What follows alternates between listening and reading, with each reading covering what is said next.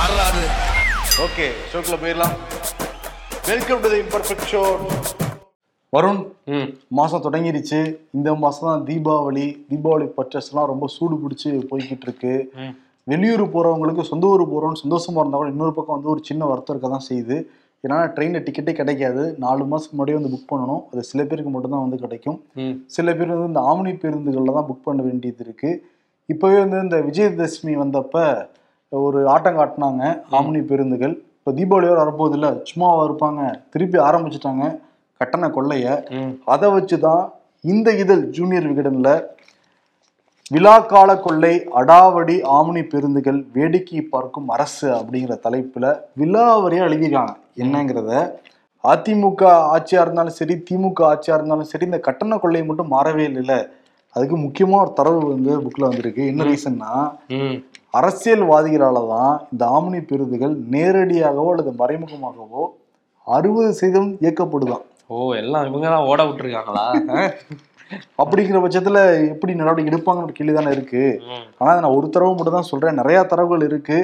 போக்குவரத்துறை அமைச்சர் சிவசங்கரையும் பதில் எல்லாம் சொல்லியிருக்காரு, நடவடிக்கை எடுப்போம்னு சொல்லிட்டு. முத்தரசன் கூட்டணிக்குள்ள இருந்தா கூட பல கேள்விகள் வந்து முன் வச்சிருக்காரு. இதுல இந்த தீபாவளிக்கு மட்டும் பதினாறாயிரம் சிறப்பு பேருந்துகள் விட போறாங்களாம். பதினாறாயிரம் சிறப்பு பேருந்துகள்னா அதுல அந்த எஸ்இ டிசி இருக்குல்ல, அது வந்து வெறும் ரெண்டாயிரத்தி சொச்சம் தான். மீதி எல்லாமே இந்த கவர்மெண்ட் பஸ்ல டவுன் பஸ் டவுன் பஸ் போவோம்ல, அந்த மாதிரிதான் சிறப்பு பேருந்துங்கிறத ஒரு ஜெராக்ஸ் மட்டும் எடுத்து முன்னாடி ஓட்டிக்கிட்டு சிறப்பு பேருந்து ஓட்டிட்டு இருக்காங்க. அதுல சில இதுல கியர்லாம் கையோட வந்துருமே, அந்த மாதிரிதான் இருக்கும். ரொம்ப தூரம் எல்லாம் போனா வயசானவங்க போக முடியுமா அந்த பேருந்துக்குள்ள? ரொம்ப தூரம் உட்காந்து குழந்தைய கூட்டிட்டு வந்து போக முடியுமா? மக்கள் வந்து ஏமாத்துற செயல்முறை தான் வந்து இருக்கு. பட் கிழிச்சு எடுத்திருக்காங்க இந்த இதில். யார் கட்டுரை எழுதியிருக்காருன்னா, துரைராஜ் குணசேகரனும் ஆர் பிரகாஷ் அவங்களாம் சேர்ந்து வந்து கட்டுரை எழுதி எழுதிருக்காங்க. நிச்சயம் வந்து படிங்க, என்னென்ன இவங்க அட்டூழியம் பண்ணுறாங்கன்னு தெல்ல தெளிவாக புரியும். ஆமாம் ஆமாம். இன்னொரு பக்கம் வந்து நவம்பர் மாதம் வந்தாலே மழை காலமும் வந்து தொடங்குதுல்ல. ஆமாம், பத்தொம்போது மாவட்டங்களுக்கு கனமழை பெய்யும்னு சொல்லிட்டு சென்னை வானிலை ஆய்வு மையம் எச்சரிக்கை வந்து விடுத்திருக்காங்க.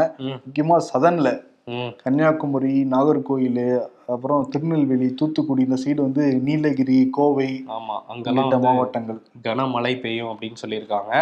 இன்னொரு பக்கம் வந்து இங்கே சென்னையிலையும் மழை பெஞ்சிச்சு. அதை பற்றி முதல்வர் மு க ஸ்டாலின் தன்னோட எக்ஸ் பக்கத்தில் ஒரு ட்வீட் போட்டிருக்காரு. இப்போ வந்து முன்னாடிலாம் வெள்ளம் வந்துருமோ அப்படின்னு பயப்படுவாங்க, அந்த பயமே இப்போ இல்லை, மக்கள்கிட்ட பதற வகையில் இல்லை அப்படின்னு வந்து, அது காரணம் நாங்கள் திமுகவில் செஞ்ச பணிகள் தான் அப்படின்னு சொல்லியிருக்காரு. சில இடங்களில் அவர் சொல்கிற மாதிரி நல்லாவே ஒர்க் பண்ணியிருக்காங்க, தண்ணியெல்லாம் போயிடுது போன தடவை நிற்கிறது. ஆனால் இப்போ மற்ற இடங்களையும் பார்க்கணும்ல. வேளச்சேரியில் சில சாலைகளில் தண்ணி நிற்கிது, பல்லாவரத்தில் நிற்கிது, இங்கே வட சென்னையில் நிறைய இடத்துல அந்த சரியாக பண்ணலை மழைநீர் வடிகால். அதையும் வந்து அவரை கூட்டிகிட்டு அவர் கா பார்க்கலன்னு நினைக்கிறேன் முதல்வர். அதனால வந்து சென்னை ஒட்டுமொத்தமாக எந்த பிரச்சனையும் இல்லைன்னு போட்டாரு. இல்லை, போன முறையே வந்து இது யார் பொறுப்பு அமைச்சர் கே நேர்தன தொண்ணூத்தி ஒன்பது சதவீதம் முடிஞ்சிருச்சுன்னாரு போன டீமே. அப்போ இந்த சதவீதம் மீறி ஒரு பர்சன்ட் தானே முடிக்கணும். இப்போ என்ன சொல்றாருன்னா தொண்ணூத்தி ரெண்டு சதவீதம் முடிஞ்சிருச்சு அப்படிங்கிறாரு. எப்படி ஒரு சதவீதம் மைனஸ் ஆயிடுச்சுங்கிறது தெரியல, நமக்கு குறைஞ்சிருச்சு ஒரு சதவீதம் எப்படியோ. ஆனா திமுக அரசு நிறைய மாடல் சொல்றாங்கல்ல, இந்த சதவீத மாடலாவும் இவங்க இருக்காங்க. ஆனா அவங்கன்னா தொண்ணூத்தி ஒன்பது தொண்ணூத்தி எட்டு நூறுலேயே தான் இருக்காங்க. நூறு நூறே போயிட்டாங்க வாக்குறுதி எல்லாம். ஆமா.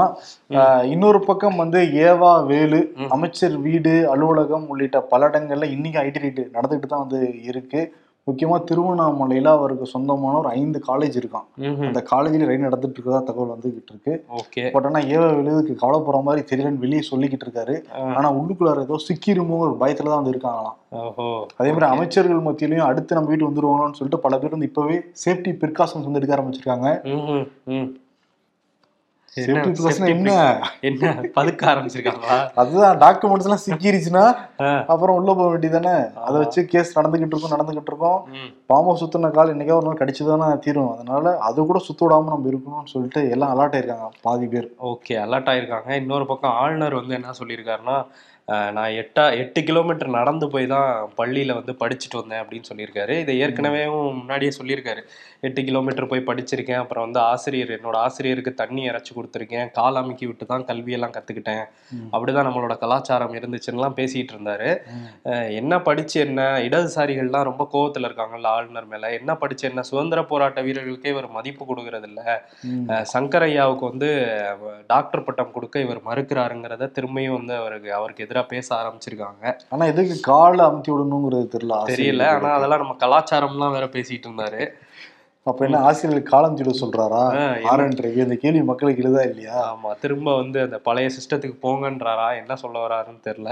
ஆமா, இன்னொரு பக்கம் அந்த பிஜேபி ஆட்களை பத்தி பேசுறப்ப, பிஜேபி ஆட்கள் ஆளுநரை பத்தி நீ பேசல, இருந்தா கூட வந்து ஆளுங்கட்சி வந்து எதிர்கட்சி தலைவர் தலைவராக ஆர் என் ரவி தான் செயல்பட்டு இருக்காருலாம் குற்றச்சாட்டு வைக்கிறாங்களே, அதெல்லாம் நான் இங்க குறிப்பிடுறேன். அதே மாதிரி பிஜேபியோட மாநில கலாச்சார பிரிவு தலைவர் ரஞ்சனா நாச்சியார், இவங்க பல படங்கள்ல நடிச்சிருக்காங்க, துணி நடிகா வந்து நடிச்சிருக்காங்க. அப்படியா?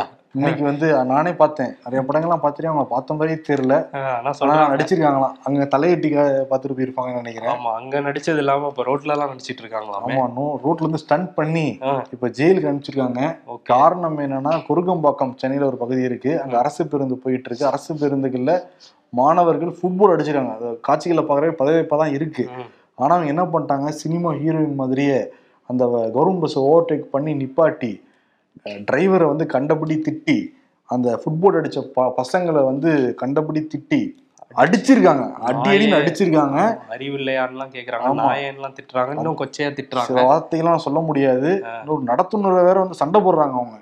இப்ப அரசு பேருந்து ஓட்டுநர் என்ன பண்ணாரு, டைரக்டா போய் வந்து காவல்துறையில புகார் கொடுக்க, மாங்காடுல இருந்தாங்க ரஞ்சினா, அவங்க வீட்டுக்கு வந்து காவல்துறை வந்து கதவை தட்ட என்ன சொல்லிருக்காங்கன்னா, சில காவலர்கள் என் மேல அத் அத்துமீறினாங்க அப்படிங்கிற மாதிரி எல்லாம் புகார சொல்லியிருக்காங்க. இருந்தால் கூட பெண் காவலர்கள் வலுக்கட்டாயமாக அவங்க வந்து ஜீப்ல ஏற்றிட்டு ஸ்டேஷன் கூட்டு போயிட்டாங்க.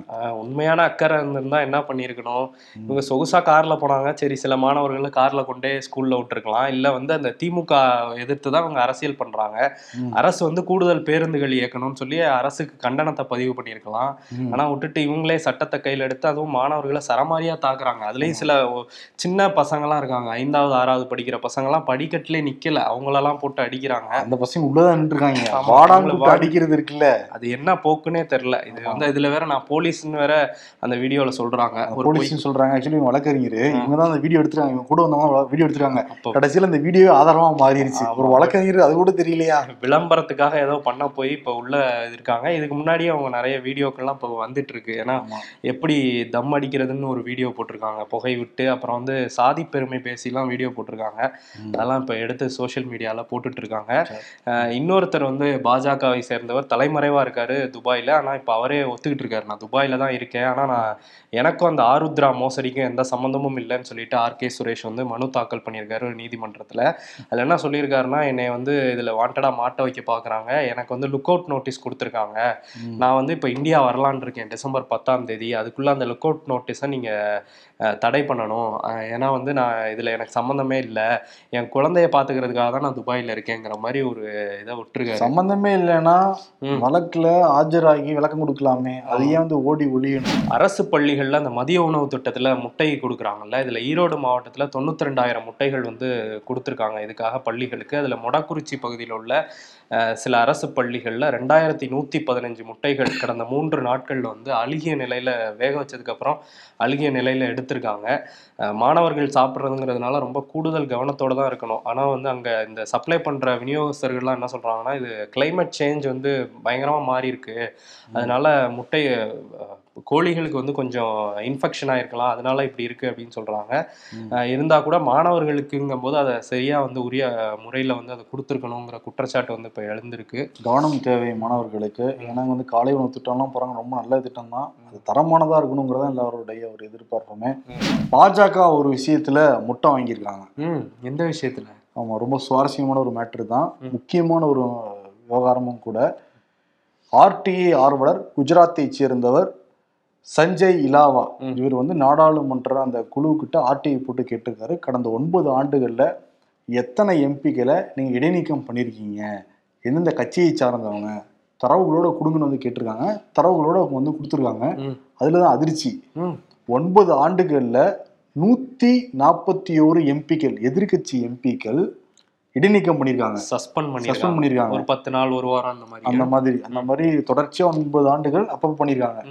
இதுல பிஜேபியை சேர்ந்த யாருமே ஒன்பது ஆண்டுகளை இடைநீக்கம் சஸ்பெண்ட் செய்யப்படவே இல்லை, அதுல பூஜ்ஜியம். அதுல முட்டை வாங்கியிருக்காங்க. எப்படி பண்ணுவாங்க? அந்த ரமேஷ் பிதுரி எம்பி எவ்வளவு மோசமா பேச முடியுமோ அவ்வளவு பேசினாரு பார்லிமெண்ட்ல, ஆனா அவர் வந்து இப்போ வரையும் காப்பாத்திக்கிட்டு இருக்கு இந்த பிஜேபி அரசாங்கம். இன்னும் ஒருத்தர் மட்டும் சொல்றாரு, நிறைய பேர் இருக்காங்க. இருக்கிறவங்களே.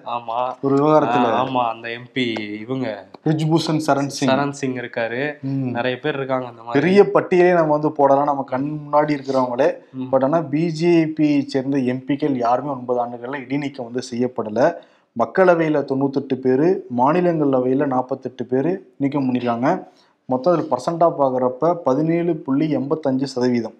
இதே எதிர்கட்சிகளோட மொத்த எண்ணிக்கைன்னு பாக்குறப்ப மக்களவையில நூத்தி தொண்ணூத்தி ரெண்டு பேரு, மாநிலங்களவையில தொண்ணூத்தி ரெண்டு பேரு, மொத்தம் இருநூத்தி தொண்ணூறு பேர் வராங்க.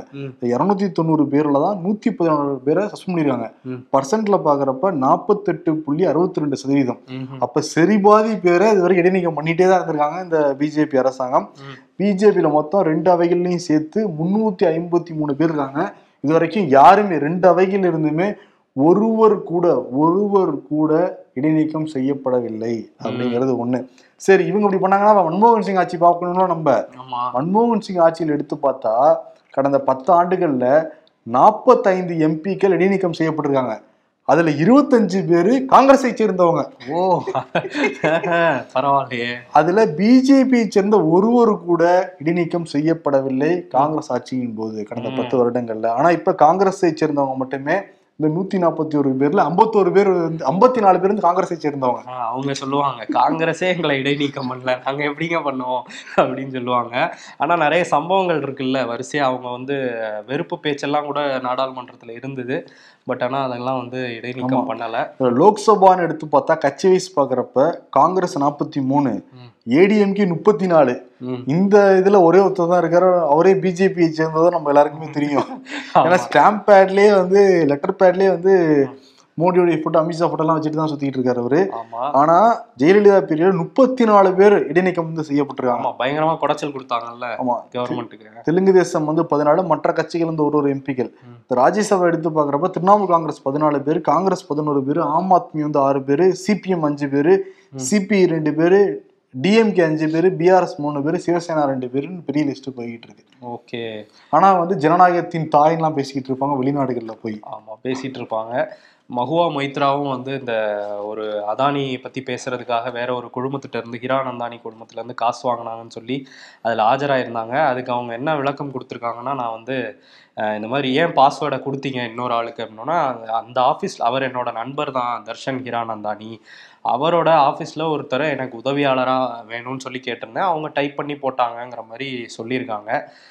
நான் சொன்ன கொஸ்டின்ஸை அவங்க டைப் பண்ணி அதில் போட்டிருக்காங்க. இதில் எந்த சீக்கிரட்டும் இல்லை, அதானியை பற்றி நான் பொதுத்தளங்களில் போட்டது தான், அங்கேயும் கேள்வியாக எழுப்பியிருக்கேன், இதில் என்ன நீங்கள் கண்டுபிடிச்சிங்கிற மாதிரி திரும்ப கேள்வி எழுப்பியிருக்காங்க. அதை தாண்டி கொடுத்தது உண்மை.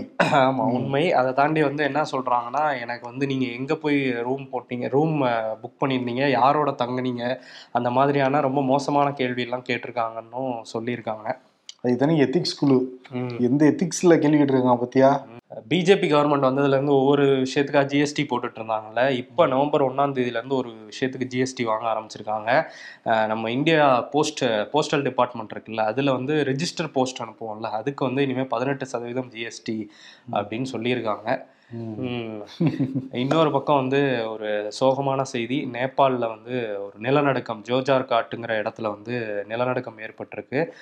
ஆறு புள்ளி நாலு ரிக்டர் அளவில் அங்கே பதிவாயிருக்கு நேற்று இரவு ஒரு பதினொன்னே முக்கால் மணி அளவில். இதில் கிட்டத்தட்ட நூற்றி முப்பதுக்கும் அதிகமானோர் வந்து இப்போ வரையும் உயிரிழந்திருக்கதான் வந்து அந்த கவர்மெண்ட் சொல்லியிருக்காங்க. நூற்றி ஐம்பதுக்கும் மேற்பட்டவர்கள் படுகாயம் அடைஞ்சிருக்காங்க. இந்தியா வந்து அவங்களுக்கு எல்லா உதவியும் வந்து கூட இருந்து செய்யும் அப்படிங்கிறத பிரதமர் மோடி வந்து சொல்லியிருக்காரு.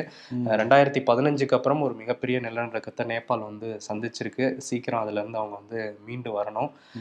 இன்னொரு பக்கம் காசாவும் மீண்டு வரணும்னு சொல்லி உலகம் முழுக்க வந்து குரல்கள் எழுந்துகிட்டு தான் இருக்கு. இப்போ டபிள்யூஹெச்ஓட தலைவர் டெட்ரோஸ் என்ன சொல்லியிருக்காருன்னா, காசால வந்து பயங்கரவாதம் சொல்ல முடியாத அளவு ஒரு பயங்கரவாதம் தான் நடந்துட்டு இருக்கு. அங்க மருத்துவமனையில இது அனஸ்தீசியா கொடுக்காமலே ஆப்ரேஷன்லாம் பண்ணிட்டு இருக்காங்க, பிணங்கள் நிரம்பி வழிஞ்சிட்டு இருக்கு அப்படிங்கிற மாதிரி சொல்லியிருக்காரு. இஸ்ரேலோட அந்த மோசமான போக்கை வந்து அவர் சுட்டி காட்டியிருக்காரு. எல்லா மாநிலத்திலையும் எதிர்கட்சி தலைவரா யார் இருப்பாங்க? எதிர்கட்சியில சேர்ந்த யாராவது ஒருத்தர். தமிழ்நாட்டில் மட்டும் கவர்னர் தான் எதிர்கட்சி தலைவர். மத்தியிலும் மாநிலத்திலும் ஒரே கட்சி ஆட்சி இருந்தால் மட்டுமே விரிவான முன்னேற்றம் அடைய முடியும் மோடி. பட்டினி குறியீடு இந்தியாவுக்கு நூத்தி ஏழாவது இடம். பதினேழு ஸ்டேட்டில் ஒரே கட்சி ஆட்சி தானே, இந்தியா ஏன் முன்னேற்றம் அடையல, பின்னாடி போகுதுன்னு கேள்வி எழுப்பிடுவாங்க.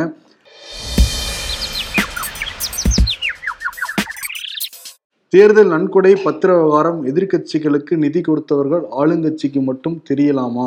உச்ச நீதிமன்றம் கேள்வி எழுப்பியிருக்காங்க. அப்பத்தானே அவங்கள விட எங்களுக்கு அதிகமா கொடுங்கன்னு கேட்க முடியும். ஆமா, இவருக்கு பதில் இனி இவர் அப்படின்னு சொல்லிட்டு அமர் பிரசாத் ரெட்டி அதெல்லாம் திருச்சி சூர்யா சூர்யா சூர்யாவை போட்டிருக்காங்க. அரசியல்ல இதெல்லாம் சாதாரணமாப்பா. ஆர்டிஐல ஒரு பகீர் தகவல் தான் வந்து கிடைச்சிருக்கு. மோடி வந்து வெளிநாடுகளில் போய் ஜனநாயகத்தின் தாய் இந்தியா, எதிர்கட்சிகளுக்கும் நாங்கள் மதிப்பு கொடுப்போம், எதிர்கருத்துக்கும் நாங்கள் மதிப்பளிப்போம்லாம் பேசுகிறாங்க. அது எல்லாமே பேச்சா மட்டும்தான் இருக்குது. செயல்முறையில் பார்க்குறப்ப அப்படியே ஆப்போசிட்டாக தான் இருக்குது. நாடாளுமன்றத்தில் எதிர்த்து கேள்விகளை இடைநீக்கம் பண்ணுறாங்க, சஸ்பெண்ட் பண்ணுறாங்கன்னு சொல்லிட்டு அந்த ஆர்டிஐ தகவலே நமக்கு தெல்ல தெளிவாக தெரியுது. அதில் பிஜேபி சேர்ந்தவங்க வந்து பூஜ்ஜியம், எதிர்கட்சிகள் நூற்றி நாற்பத்தி ஒரு பேர். இதை தாண்டி வேற எதுக்கு நம்ம அவார்டு கொடுக்க முடியும் இன்னைக்கு? ஆமா, அதனால பிரதமர் மோடிக்கே வந்து கொடுத்துடலாம். பிஜேபியோடைய அவர் தானே முகமா இருக்காரு, கொடுத்துடலாம். தூக்குதுற தூக்கி அடிச்சிருவாரா? தூக்கி அடிச்சிருவோம் பாத்துக்க. விஜயகாந்த் தூக்குதுறன்னு ஒரு படத்துல அஜித் நடிப்பார்ல, தூக்கிடுவேன். அந்த மாதிரிதான் எதிர்கட்சியில தூக்கிட்டு இருக்காங்க நாடாளுமன்றத்துல. அதனால தூக்குதுறைங்கிற விருதை மோடிக்கு வந்து கொடுத்துட்டு விடைபெறலாம். நன்றி, வணக்கம். நன்றி.